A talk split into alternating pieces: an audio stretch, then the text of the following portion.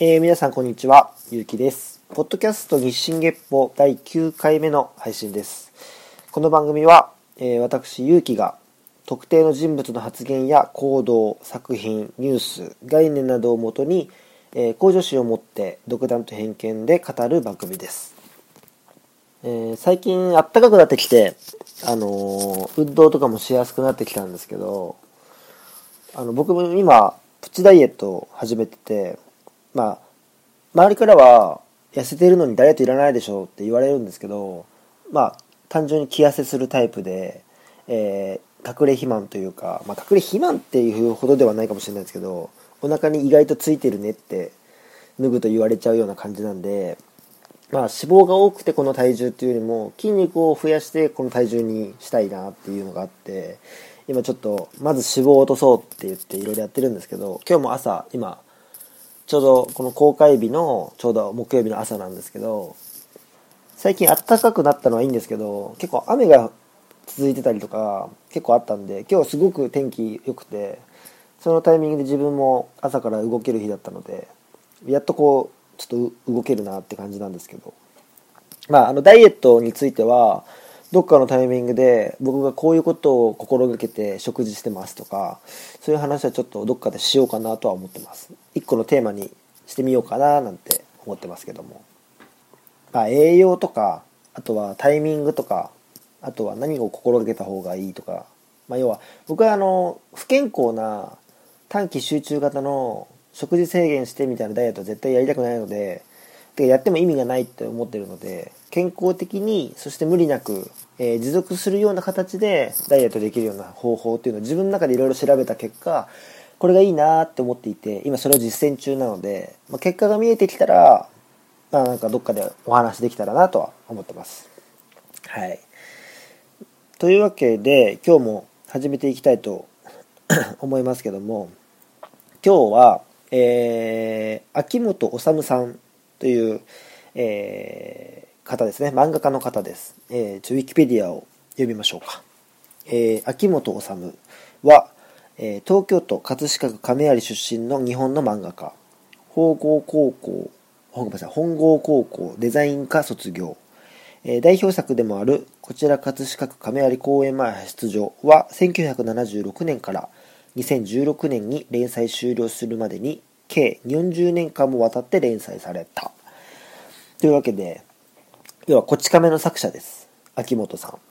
この方について今日はお話ししたいと思うんですけど、まず、こち亀、まあ皆さん知ってる方が多いと思うんですけど、えー、今までの漫画の歴史の中で類を見ない、えー、200巻を達成したコミックですね。で、まあ200巻を、まあ、区切りにして、まあ多分やめ時もそれ以外にないだろうってことでやめたんだと思うんですけど、200巻を出して、えー、こち亀を終わらせられました。で、40年間連載されてたんですけど、あの、この人のすごく仕事の仕方が僕は今日話のテーマにしたいところなんですけど、まず、すごいのが、40年間1回も連載を休んでないんですよね。これはすごいことで、例えば、まあ、えー、鳥山明さん、ドラゴンボールとか、えー、ワンピースとか、一緒の時代にこうずっと人気でやってたようなあの漫画家さんはやっぱり定期的に休んでるんですよね。まあ、例えば、ジャンプの後ろの方に見ると、えー、今週のワンピースは、えー、作者、えー、取材のためお休みさせていただきます。とか、あの、そういうことが書かれていて、ああ、なんだ今週ワンピースないのか、みたいなことって、やっぱジャンプを読んでる人のあるあるなんですけど、こち亀は一回もそれがないんですよね。まあ、こち亀だけを見にジャンプを買うって人も、まあ、そんなに多くはないかもしれないですけど、でも、いつ見ても絶対にこち亀乗ってるっていう安心感が、やっぱジャンプにはあって、それはやっぱジャンプにとってすごく価値だったと思うんですよね。で、僕も、まあ、あの、いざ終わるってなったらすごい寂しい思いをしましたけど、でも、まあ、ジャンプをこう買わなくなってからは、まあ、読まなくなっちゃってたんですよ、こち亀自体も。でも、買ってた時期は、うん多分2番目か3番目ぐらいに好きな漫画として読んでたし結構大好きでうんと僕が小学校6年生ぐらいの時に100巻確か達成しているんで、まあ、本当によ約20年前ですよね。その100巻はあのちゃんとナンバリングされていてあの初回限定みたいな感じで初版だけナンバリングされていて僕もそのナンバリングされたやつを買った記憶がありますね。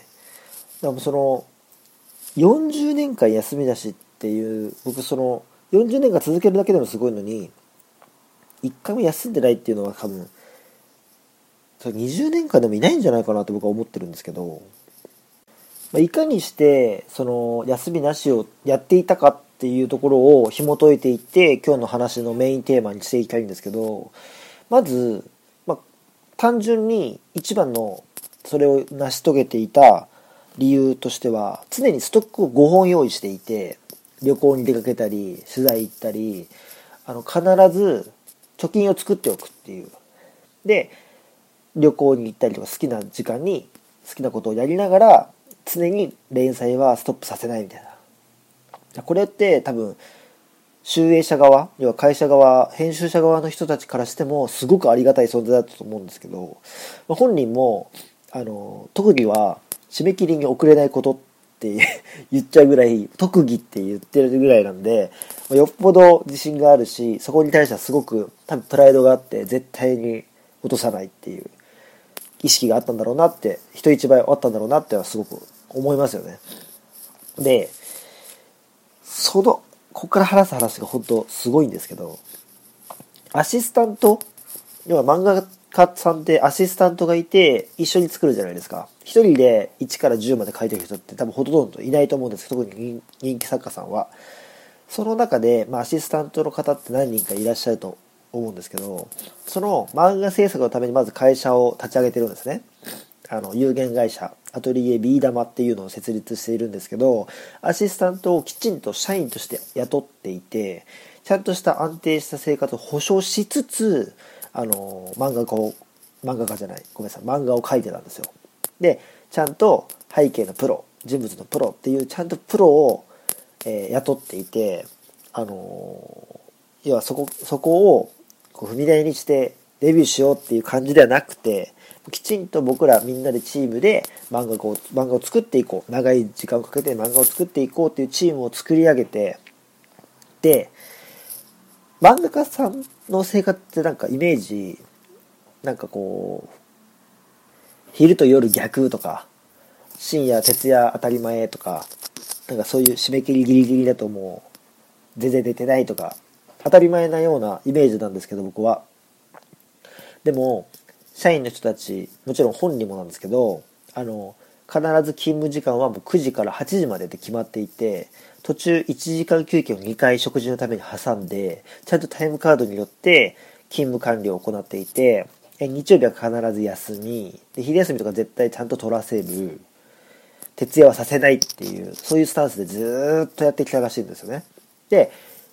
本人秋元さん本人もちゃんと修行5分前に出勤して定時に帰るっていうもう要はもうちゃんとサラリーマンのような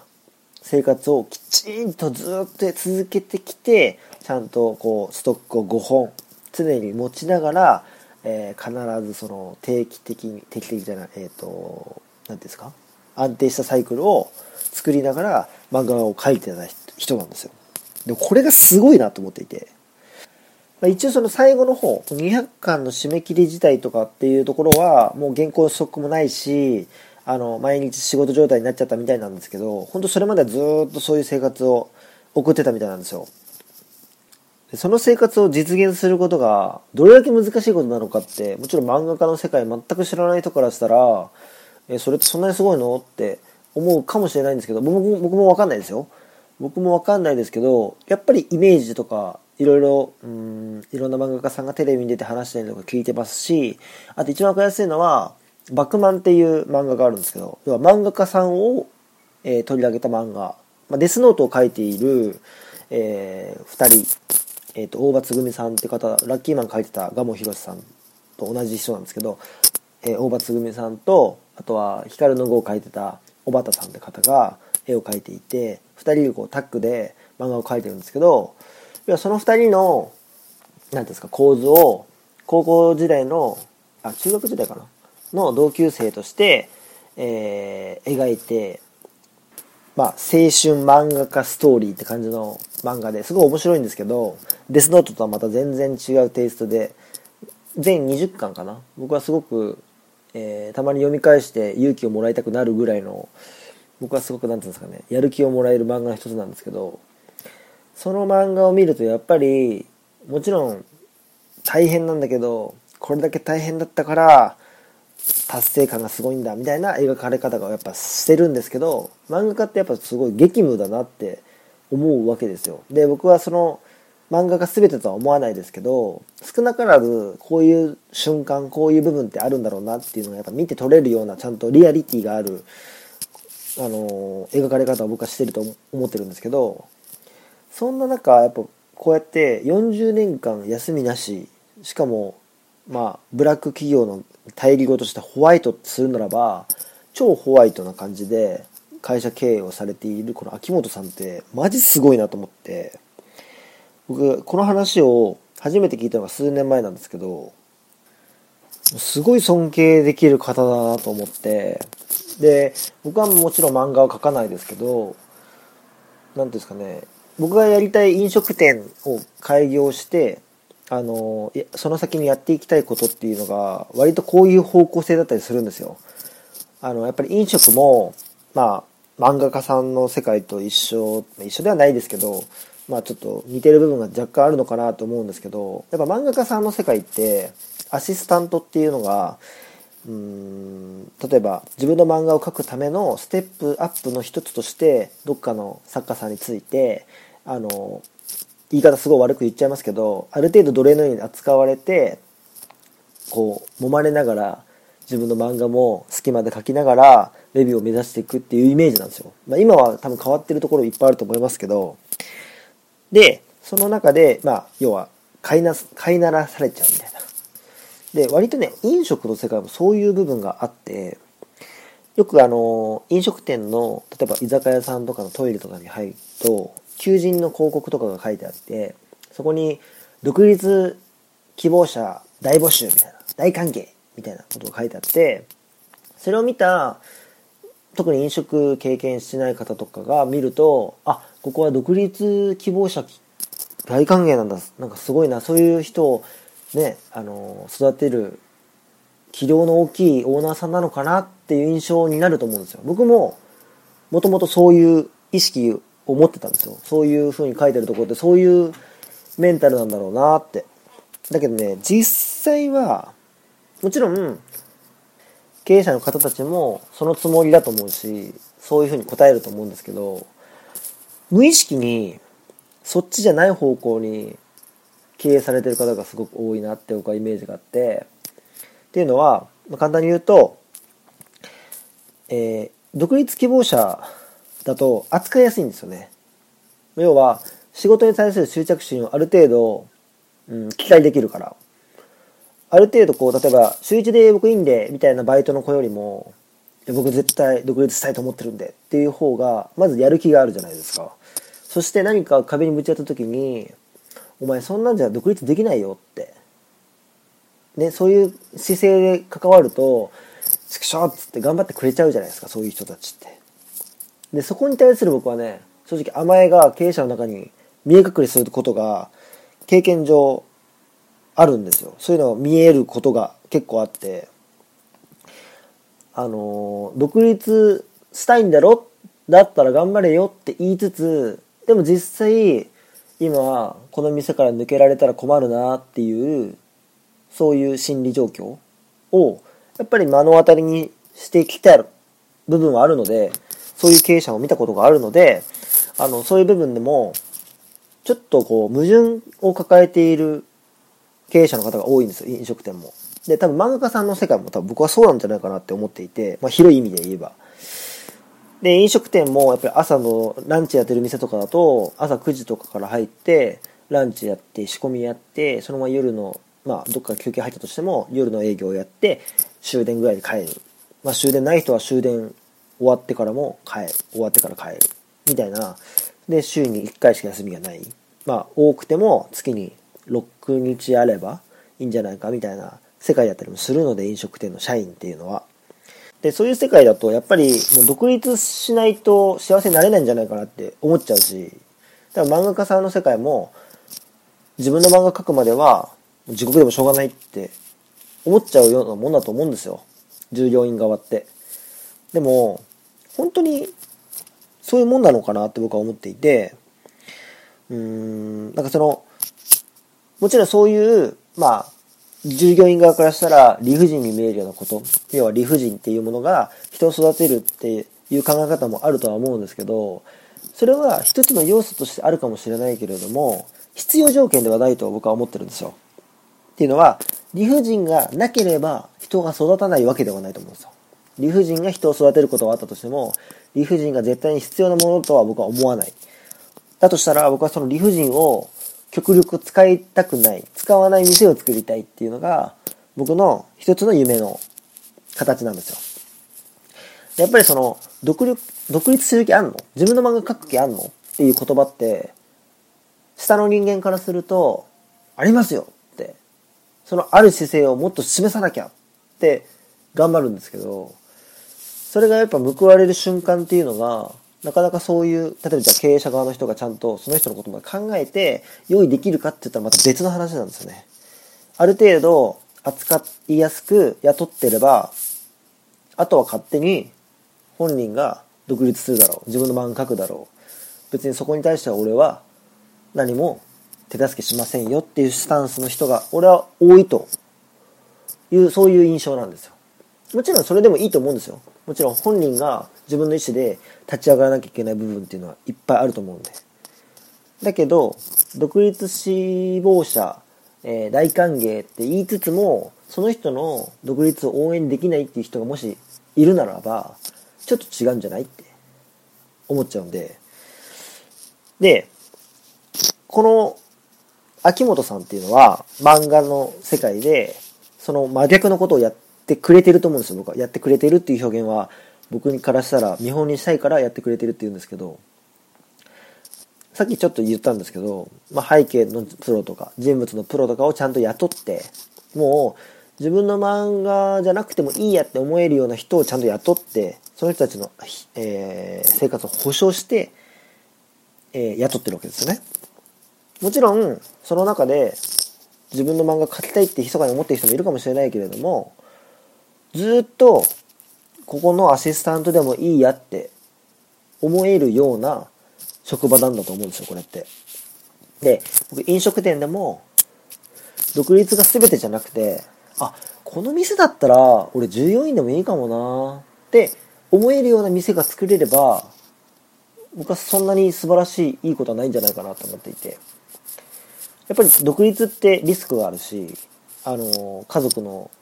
理解とかも含めると、なかなかハードルが高いものだと思ってるんですよ。僕は今からやろうと思ってますけど、だけど、そのリスクを、その業界にいる人、特にその業界の中で向上心を持つ人、すべての人が、そのリスクを背負う必要って僕ないんじゃないかなと思ってて。例えば、この店だったら、この店の経営者にだったらついていきたいって思う人がいれば、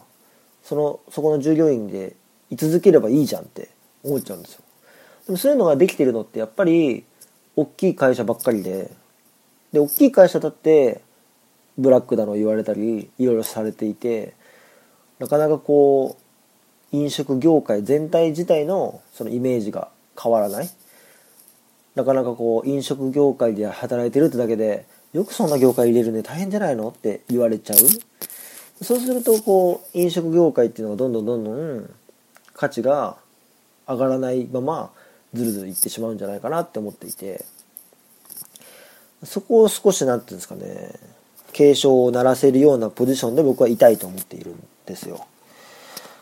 そこに対しての僕はすごい熱い思いをいっぱい持っていてそういう目から見るとこの秋元さんみたいな人が本当にもうもう神なんですよ。神様みたいな人で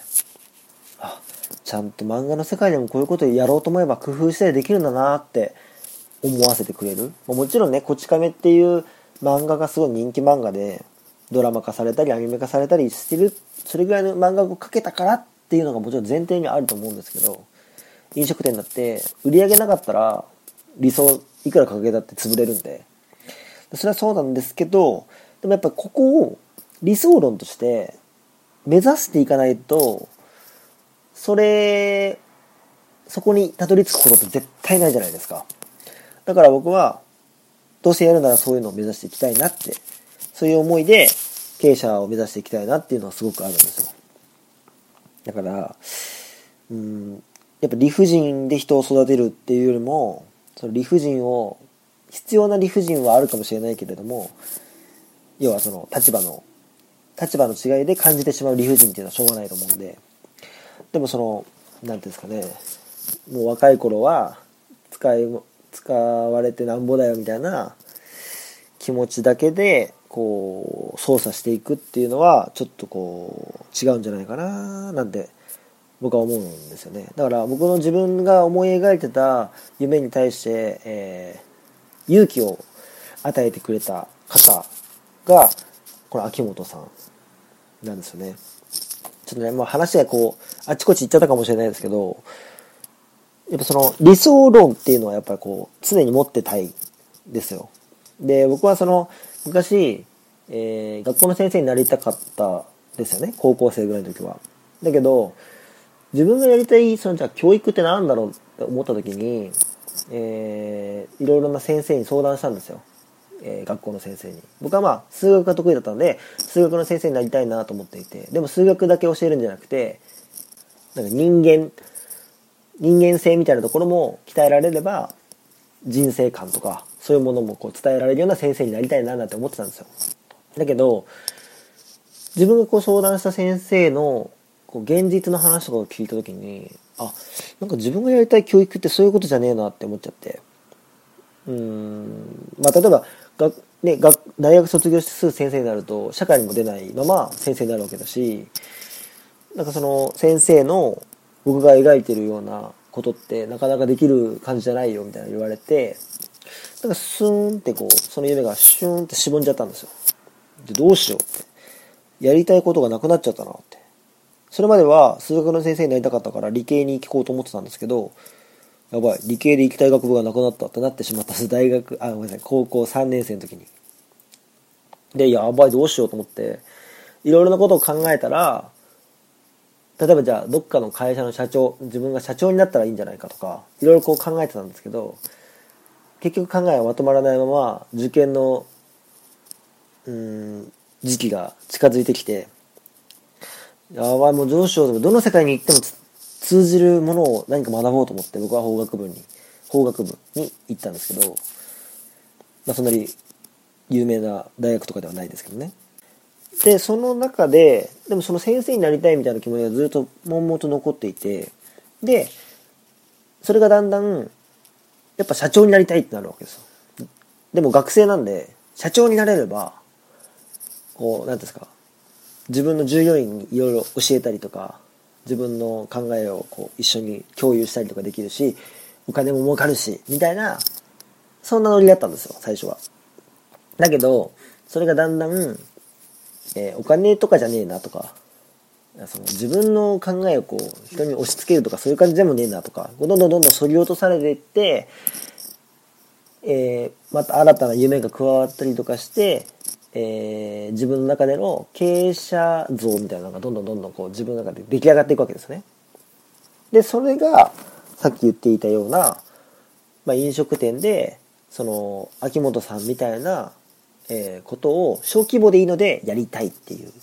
考えにたどり着くわけですよ。で、それで今僕はそれに向かっていろいろ頑張っていこうって思ってるんですけどね。で、こう、僕の考え方としては、まあ、サービス業をやるからには、まあ、お客様の満足、えー、そういうのは絶対必要じゃないですか。まずそれが一つじゃないですか。で、従業員の満足感、では、従業員満足度みたいなものも、きちんと安定したものがないと、いい店って僕は作れないと思ってるんですよ。で、人が出入りしたり、そういうのが活発になっちゃうと、どうしてもやっぱ、店の質も安定しないし、お客さんも、ここすげえ入れ替わんな。ブラックなのかなって簡単に思うし、そういう店を作って儲かったとしても、僕は何も楽しくないって思うので、だったら世の中の常識とかを無視して、ある程度従業員が満足できる環境を作って、なんなら独立しなくてもいいし、独立してもいいし、要は選択肢は一つじゃないんだよっていうのが、きちんと示し続けられるような店を作りたいっていうのがあるわけですよ。で、もちろんこれを、えー、同じ飲食業界の方たち、特に経営者の方たちが聞いたら、青臭いこと言ってんなとか思うと思うんです。でもその人たちが青臭いこと言ってるなってことをやっぱ実現していかないと自分がやる意味ないなと思ってて。要は先輩たちがやってることの真似したってつまんないので逆にその人たちがああいつあんな青臭いこと言ってると思ってたけどちゃんと形にしたなあいつすげえなみたいなやっぱ思われる人生の方が歩みたいのでまあギリギリまでどうしても諦めなきゃいけなくなるまではそこに対して向かっていきたいなと思ってます。そういう気持ちがあって、いろいろ、もちろんいろいろ言われたこともあるので、そんなことを言ってんのお前だけだよとか、あの、そんなの、やってから言えよとか、経営もしたことないのに言うんじゃねえよとか いろいろ言われたことありますけど、まあ、まず目指すこと自体は悪くないと思うんで、目指すことがまず大事かなって。で、その中で、この秋元さんみたいな人が漫画業界にいたんだっていうのは、すごく勇気になったなっていうことですね。だから僕はこの人を尊敬するし、ポッドキャスト、えー、序盤でこの人の話をしていきたいなと思ったんです。で、この人の話をして、自分がどういう経営者になっていきたいか、どういうふうに独立して、その後発展させていきたいかっていうところを聞いてもらえたらなって思って、今日はテーマをこれにさせていただきました。うん、まあ、今話したのは僕の中でのやりたい、なんていうんですかね、理想の一部ではあります。でも結構、それが根本というか、真なんで、そこの派生がいろいろある感じですね。今話した理想論っていうのは、ある程度従業員を、えー、いる間、自分の会社にいる間、満足させる方法というか、そっちの部分でこういう理想を持ちたい、こういうふうにやりたいっていうのを話しましたけど、例えば他には、例えば、その後独立をやっぱりしたいと思った時に、それをきちんと、えー、手助けしてあげる、えー、応援してあげられるような仕組みにもしていきたいと思うし、そういう人たちを気持ちよく送り出したいと思うし、あとは、もっと言えば、若い学生とかを積極的に採用して、えー、その子たちがこのお店で働けたから、えー、苦労せずにその後の人生も歩めましたみたいなそういう存在にもなりたいとか思うし、まあね、全部が全部できるかはわからないですけど理想はたくさんあるわけですよ。で理想を語れば語るほど人は無理だよとか言うんですけどやってみないとわからない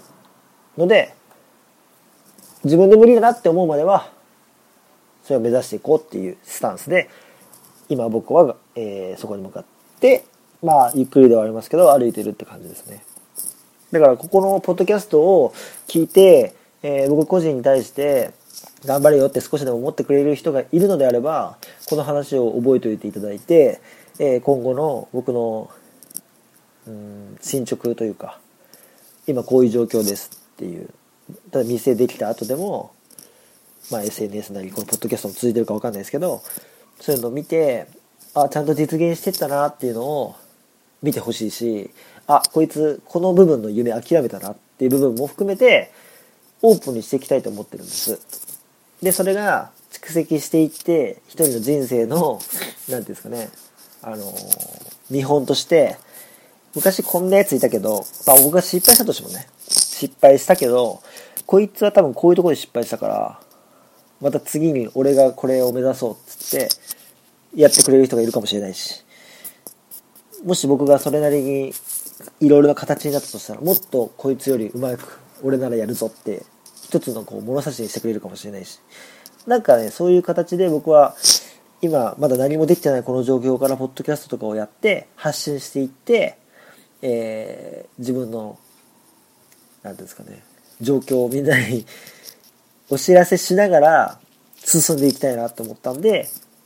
こういう形をとってるんですよ。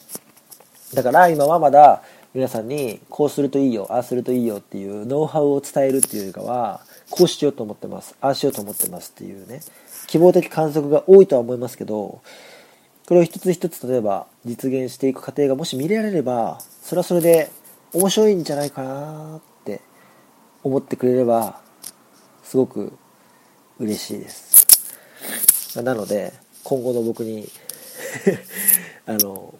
適度な期待を寄せていただいて、長い付き合いをしていただければと思います。ちょっと今日はもうなんか、テーマがテーマなんで僕の中ではやっぱ熱くなっちゃいましたけど、熱くなっちゃってこう、話の論点が途中ずれかかったりとかもしかしたらしたかもしれないですけど、ま言いたいことは言えたかなっていう感じです。まあ、ちょうどね、いつも目安が30分を目指してるんですけど、ちょうど30分ぐらいだし、うん、尺的にはちょうどいいのかなって 思うんですけど、まあちょっとこの、今回のやつ、あのー、割と僕の中では熱を込めて話したつもりなので、まあこういう話もうそこそこまたしていきたいなとは思ってますけど、ぜひ、えー、長く付き合っていただければと思います。で、感想とか、そういうの、リアクションとか、あの、ツイッターでもメールでもいただけたら嬉しいなって思います。で、メールアドレスは、えー、日進月歩アットマーク Gmail.com。綴りは数字で24、英語の小文字で GEPPO。で、日進月歩ですね。日進月歩アットマーク Gmail.com。で、ツイッターもやってます。えー、個人のアカウントが、YUUUU、U が4つですね。KI。えー、アンダーバー1009。有機アンダーバー1009ですね。であと、この日進月歩に関するツイートとかも、まあ、メールはちょっと重いけど、ハッシュタグでちょっとつぶやくぐらいはいいかなって思ってくれたら、ハッシュタグ、えー、24GEPPO でつぶやいていただいたら、必ず見ます。必ず見て、いいねなり反応するなりします。ぜひ、あの積極的にメールでもツイッターでも絡んでいただけたら嬉しいです。というわけで今日はこんな感じですかね。はい。で、来週のテーマなんですけど、これね、どう扱おうかなって迷いながらいろいろ考えた結果、えー、来週はミスターチルドレンについて触れたいと思います。第10回という記念区切りのいい10回目にミスターチルドレンです。まあ、皆さんご存知、大人気歌手、ミスターチルドレンですけども、そのミスターチルドレンの、いや、魅力とかをこう、バーって喋る、そういうんじゃなくて、僕はミスターチルドレンの歌で勇気をもらったり、向上心をこう刺激されたりとか、そういう歌が結構何曲かあるので、それを触れ、えー、と紹介しながら、その歌詞を触れながら、それにまつわるこう自分のこういうのを刺激しますよね、みたいな話をちょっとできたらなと思うんですけど。だから、ミスチル好きからしたら、ああ、その曲選んできたか、みたいな楽しみ方もできるかもしれないし、好きじゃないっていうか、もともと興味ない、聞いたことないっていう人も、えー、そんな歌があるんだ、聞いてみようかなって思えるような回にできたらななんて思ってるんですけどね。ただその、ポッドキャスト、うん、曲も流せないし、口ずさんだりも基本 NG なので、基本その歌詞を読む感じになっちゃうと思います。曲名を言って、こういう歌詞があって、どうですか？良くないですか？みたいな そんな感じになるんじゃないかなって思います。まあ、よかったら Twitter でもメールでも、あなたのおすすめミスチルの曲とかがあれば、それは別に向上心と関係なくても、あの別にメールは読みますので、あの、いただけたら嬉しいです。はい。まあ、ミスチルは僕も大好きなので、基本的にあの、全部の曲、全部のアルバム持ってるので、その中でこう、選ぶのもなかなか難しいですけど、一応10曲ぐらいに絞って紹介しようとは思ってます。うん。そんな感じですね。というわけで、今日はこの辺でお時間となります。えー、お相手はゆうきでした。また来週。さよなら。